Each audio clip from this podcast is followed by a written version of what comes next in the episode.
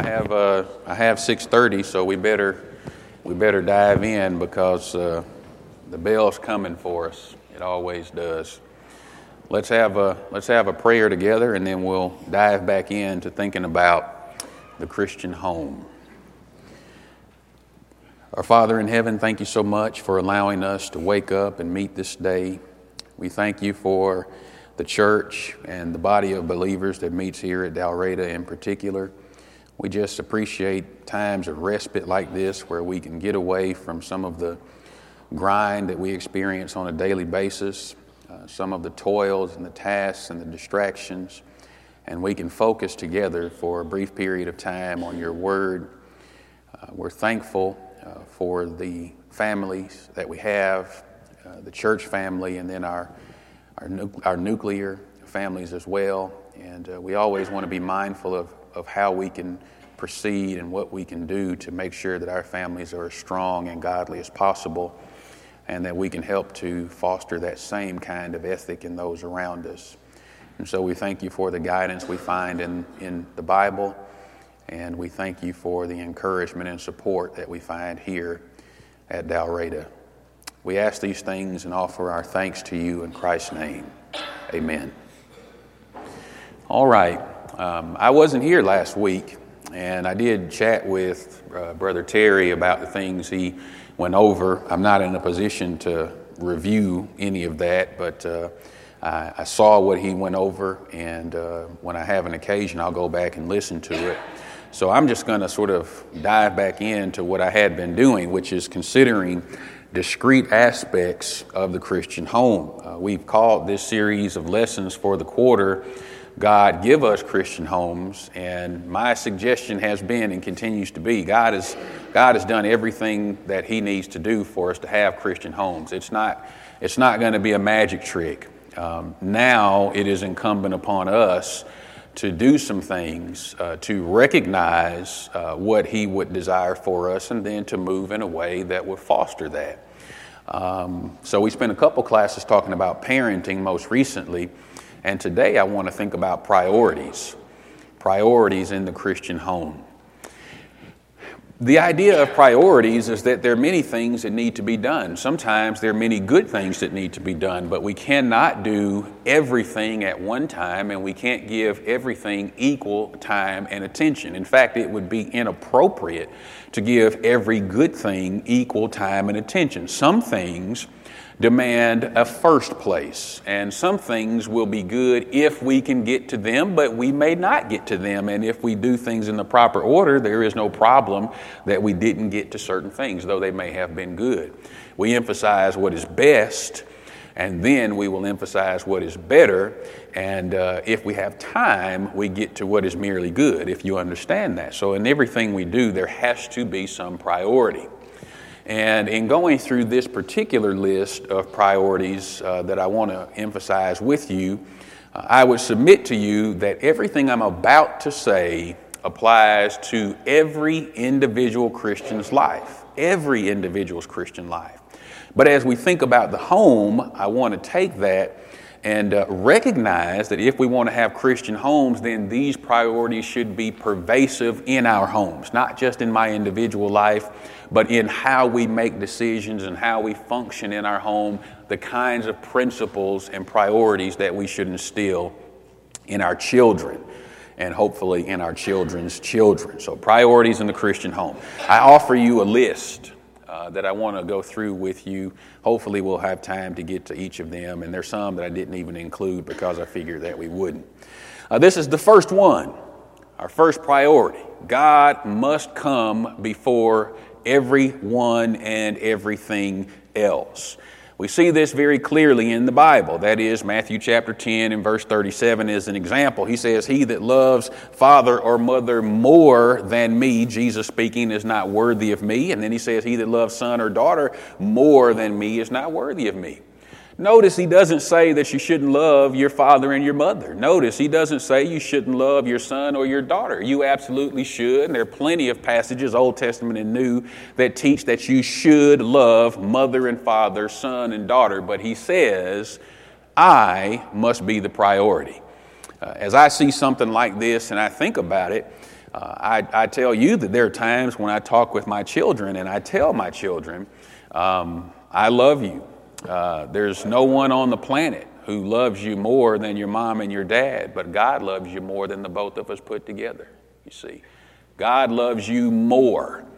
And so you should love us, God tells you to, and hopefully we raise you and treat you in a way that we make it easy for you to love us, but you should love God more than you love us. He is the priority. And so we should emphasize that in our homes. And of course, this has direct relation to do with the family mother and father, sons and daughters. God is a priority even over our closest family relations. When we look at Matthew 22, verses 37 and 38, you know that here Jesus was being asked, What is the greatest commandment in the law? And he answers and says, You'll love the Lord your God with all your heart, all your soul, all your mind. This is the great and first commandment.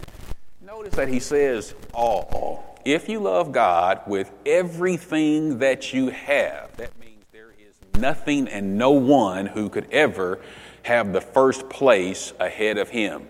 And he told, of course, he told uh, the Jews that they could have no other gods before him. They couldn't put anything in the place that he rightly and properly occupied. And so I say to you, in every Christian's heart, in every Christian's life, and in every Christian's home, God must come before everyone and everything else. The first priority in every Christian's life must be to love, honor, respect, and obey God above all else. He has to come before mom and dad, before parents, children, friends, neighbors, work, school, fame, and fortune. He must always come first in everything the Christian says and does, and this should be lived out in the Christian home. It's easy to say this. Living it out is sometimes more challenging. And so, my suggestion is that this is the kind of thing in a Christian home that should be discussed. If it's husband and wife only, they should be discussing where does this line up with our priority being on God? When it comes to the children and decisions are being made, you have to ask first and foremost, how will this affect our relationship with God? Everything in the Christian home comes back to God being the priority. The second thing I would point out to you is that God's Word has to come before any other Word. God's Word has to come before any man's Word. Of course, you know, in Ecclesiastes 12 and 13, uh, Solomon says, and of course, he has gone through all the various things he has given emphasis in his life. He's looking back at the time he writes Ecclesiastes at the way he has invested his life at different periods of time, the way he has wasted his life as he pursued the meaning of life or the significance of life. And the conclusion that he reaches is, you have to fear God and keep His commandments. He says this is the whole duty of man. Again, if this is the whole duty, is to respect God and keep His commands, then there's nobody else's command that could ever supersede His.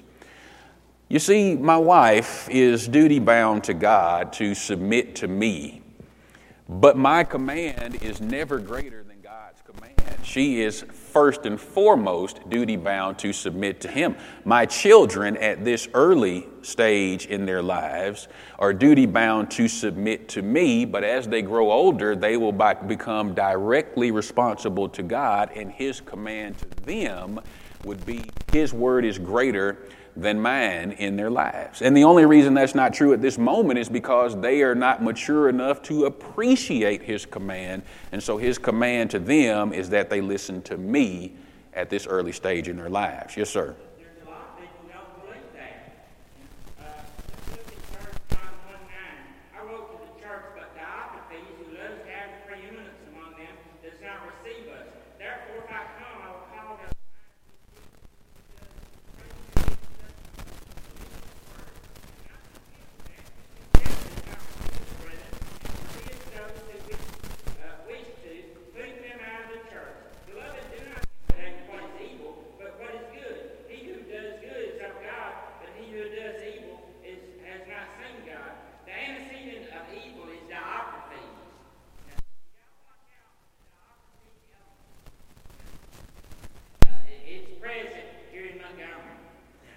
You'll find you'll find people with diotrephes spirit any and everywhere that you go. But uh, your first statement, I think, has a great deal of merit. That is, not everyone believes this. However, we begin, if you want to have a Christian home, with what God has to say. Now, the deal is not everybody's interested in having a Christian home. Uh, but those of us who have gathered here, that's what we that's what we would pursue. And of course, the Bible tells us that our priority has to be on what God says above what, any, what anyone else says. I show you an example of this uh, in Ephesians chapter four, uh, verses 19 and 20. You guys remember this? The apostles were being pressed upon because they were doing what Jesus said. That is, they were preaching in His name, and they were being forbidden from doing for doing so, punished for doing so. And uh, Peter articulates in a very um, distinct and succinct manner the priority that they had. Peter and John answered and said, Whether it is right in the sight of God to listen to you rather than unto God, you judge, for we cannot but speak the things we saw and heard. Now, what's he saying? He's not saying I don't have any respect for people in positions of leadership and authority. He's not saying that. But what he is saying is if what you say contradicts what God says, what God says has to be our priority. And he says it to people who should know and understand that. And he says, now, wait a minute. If you are telling me to do one thing and God is telling me to do another thing, you should judge for yourselves which one of these I ought to be doing. But while you judge, we've already decided what is the proper priority.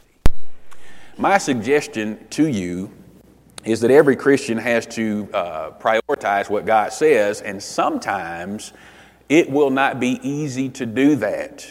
And as our society changes, and I don't want to sidetrack myself by going too far into the changes that we see, but we all see that there are changes, uh, it will become more costly to do what God says. But, friends, I would suggest to you that this is the kind of thing that in a Christian home has to be discussed. We know there will be consequences for doing what God says, and we know that sometimes that may mean that we'll be less popular. It may cost us money, it may cost us positions, and, and it could come to the place, because I see this, it's just part of my work, where we will find ourselves in court, or some people will find themselves in jail for doing what God says rather than what man says.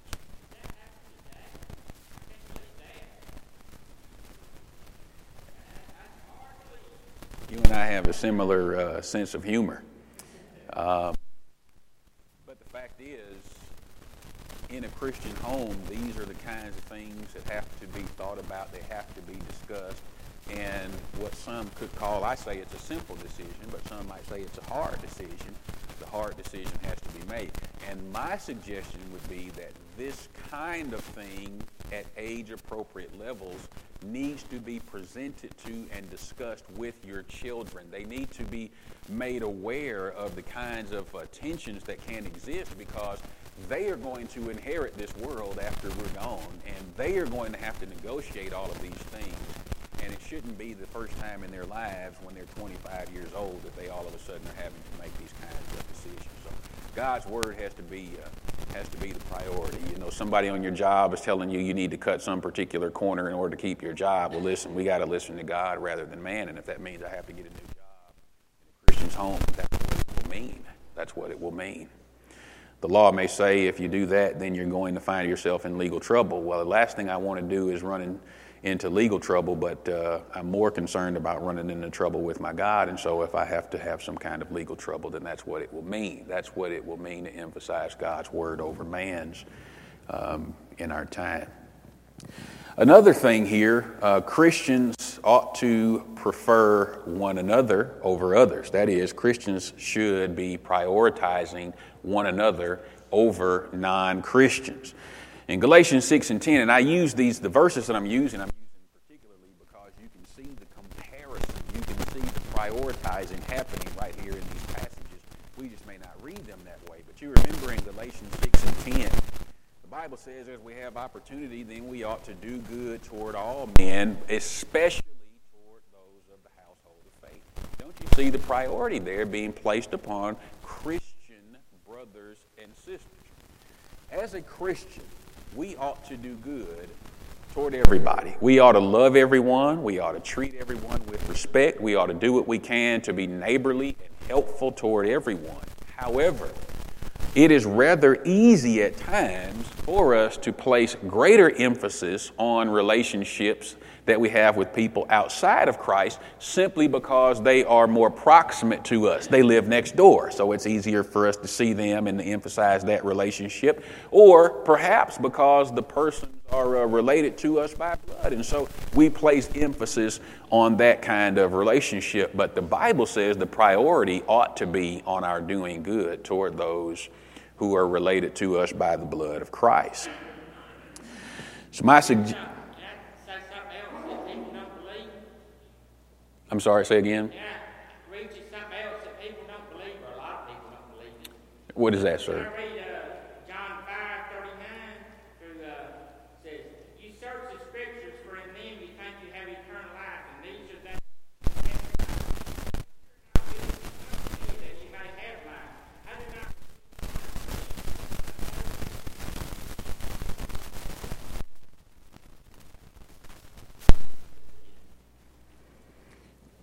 All right, I appreciate that. Um, the idea that what I want to suggest to you here is that in a Christian's home, uh, it ought to be there ought to be a clear emphasis on Christian relationships. Um, so you ask yourself, I mean, you say this is a, a Christian home that we have, a Christian home that we're trying to foster. Uh, that being the case, how often do you have other Christians into your home? How much time do you spend with your brothers and sisters in Christ outside of the assembly? Um, if you were to have to answer, you know, who are my best friends? Are they people who have also named the name of Christ and people uh, that you are spending time with, vacationing with, and whatever it is? Um, I just suggest that the Bible tells me we really ought to be preferring Christians. Now, that doesn't mean that we cut off relationships with people who don't know Christ, but it does suggest to me that they ought to have, people who are uh, members of God's family, ought to have the preeminence in our lives and receive uh, the, the first fruit of our efforts, if that makes sense to you. The next thing I'd suggest to you is that, in terms of priority, uh, Christians must prefer or prioritize others before themselves. If you look at a passage like Philippians chapter 2, again, this is, this is very explicit.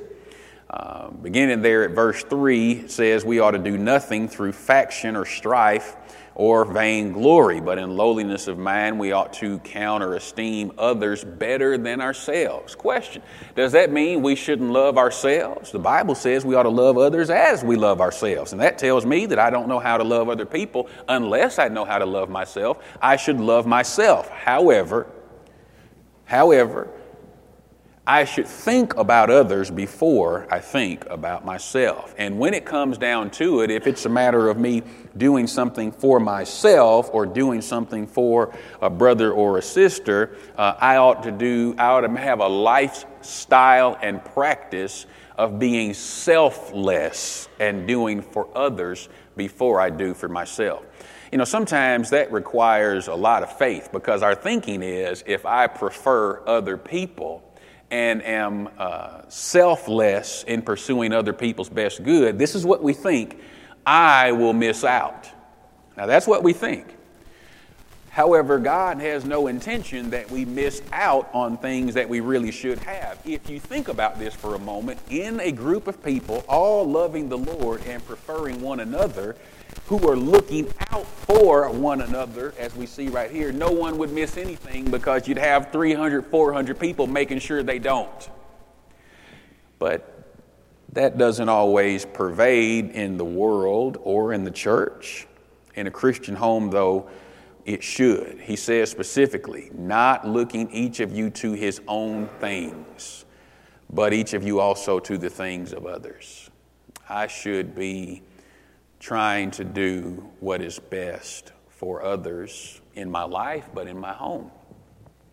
Uh, it's interesting. I won't just because one of them's in here. I don't want them to be self-conscious. But uh, here recently, this happens all the time. Um, there's certain things when we have, uh, have our meals that different ones in the family prefer. And I have one that, uh, if left to his own devices, none of us would get any fruit because he likes fruit a lot.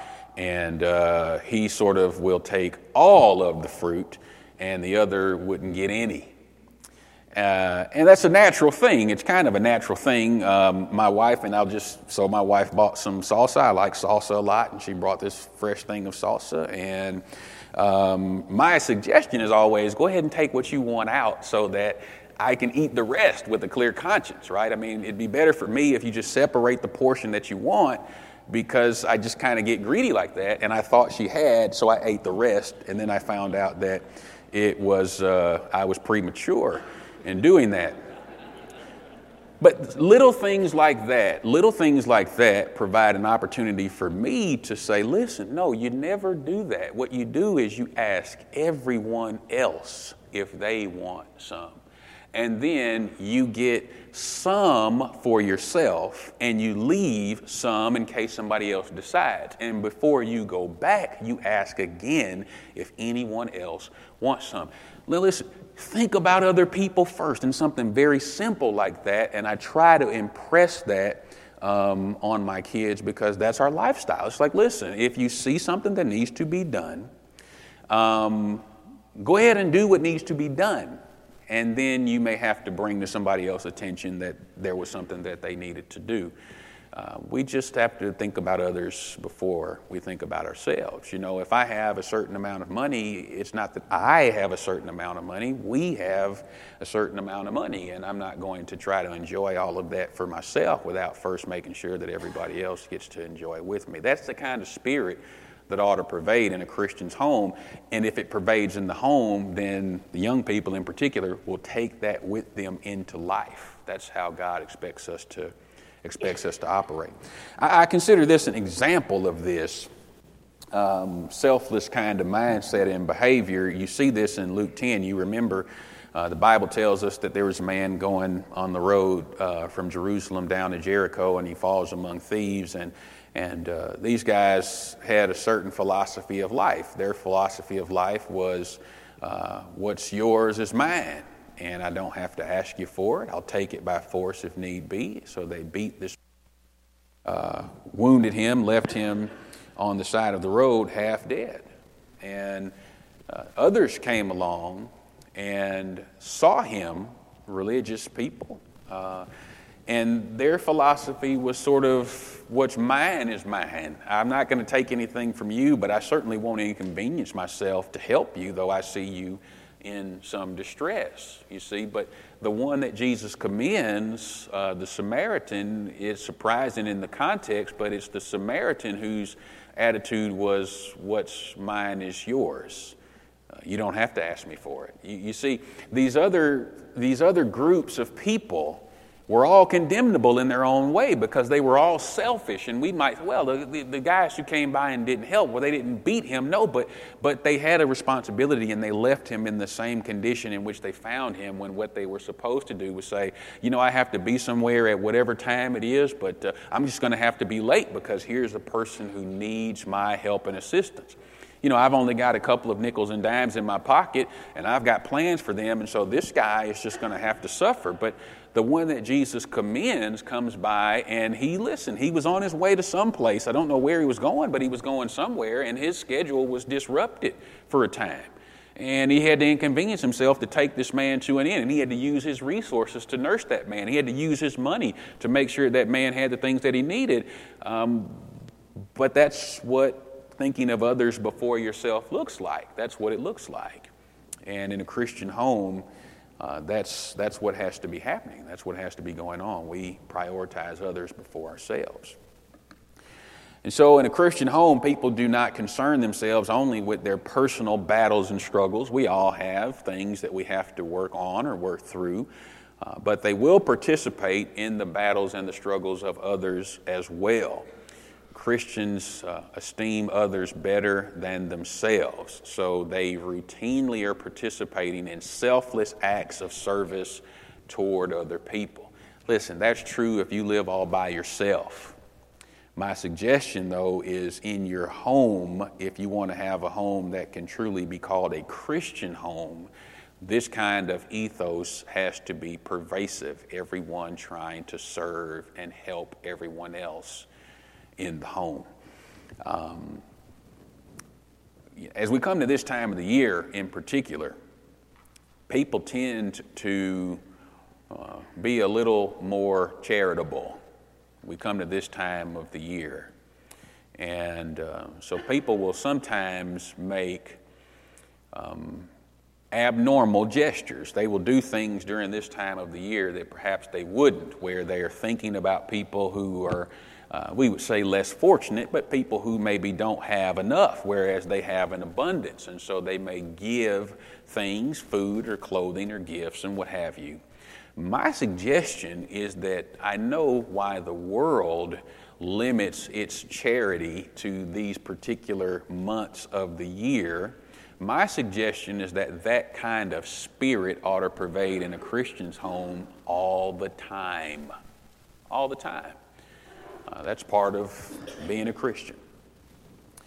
Uh, another idea here, in terms of our priorities, is that uh, Christians must emphasize and prioritize duty before pleasure A couple of passages come to mind here. You remember in Romans chapter 12, among other things, there in verse 11, Paul says that Christians ought not to be slothful in business. That's the old version.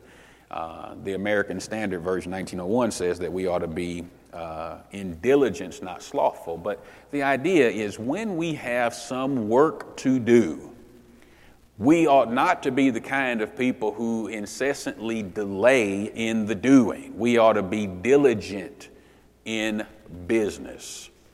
Um, and you know, the Lord gives us business, and we accept some other business. That is, you know, uh, if you accept a job and your employer is going to pay you for work, you know what you ought to do? You ought to be the best employee that, that this person has because you have a Christian's work ethic.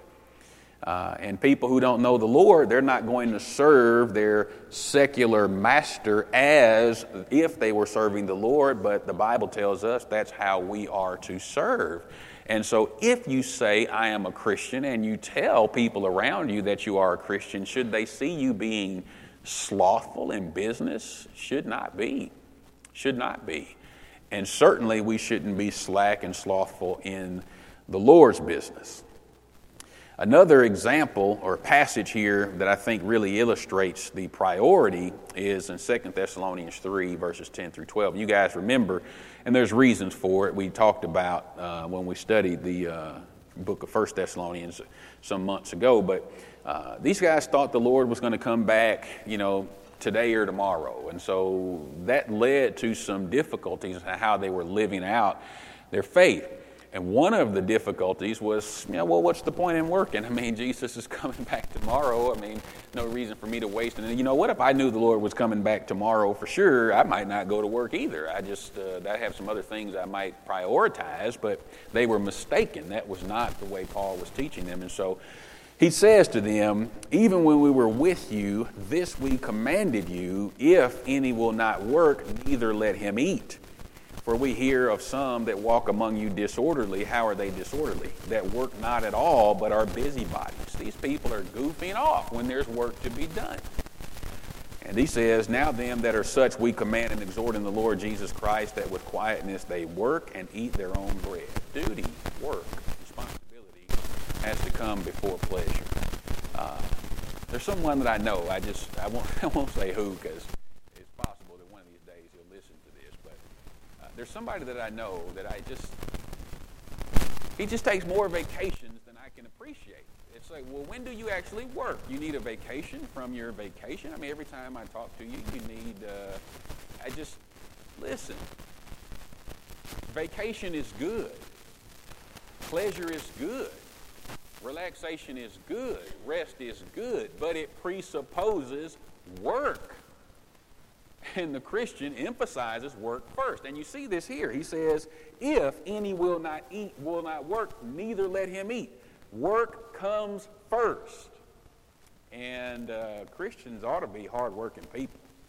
Uh, Christians ought to be people with their nose to the grindstone. Christians ought to be people who wake, wake up daily with things that need to be done in service to the Lord and in taking care of their earthly responsibilities, and they do that first. That's the kind of ethos and ethic you see in the Bible with God's people. And when that fails, Paul wrote two letters to the Thessalonians trying to straighten this out. He was correcting that lack of priority on work. Um, I say to you again, I just want to make sure here because I'm not doing a comprehensive treatment about work. Um, recreation and relaxation are fine in their proper context. In fact, they're good and properly appreciated understood and employed, they will allow us to be more productive. For men and women are not robots, and if you try to work as if you were a robot, you will crash and burn sooner than you should have anyway. A little downtime is necessary, uh, and some of us would probably benefit from understanding this better than we do. Some downtime is necessary. It's the way God designed us, for He gave us, or He gave the Jews the Sabbath for a reason. But work and duty and responsibility have to come first in the Christian home. Simple thing, but like in my house, you know, what I try to tell my kids is uh, listen, when you wake up, don't wake up and start tinkering with things and playing with things. You get up, you make your bed, you take your shower, you do the things that you know you have to do, and when you finish all of that, now you have time to relax and play video games or whatever it is that you want to do. You want to go outside and play. Well, we don't go outside and play until the work is done. And you know what that means? Sometimes we don't go outside and play. Sorry, but that's the way life is. Our work comes first. Uh, we have a list of chores that they have to do every Saturday. And uh, this, once they complete all that, then Saturday is their sort of day to spend they spend more time, you know, playing games or whatever they're going to do. Um, but you see, they have taken to let's get up early on Saturday and get the work knocked out as soon as we can because that gives us more time to goof off. And I'm fine with that. That's great because if I understand it properly, that's the way life is supposed to work responsibility and duty and productivity come first. Uh, I, yes?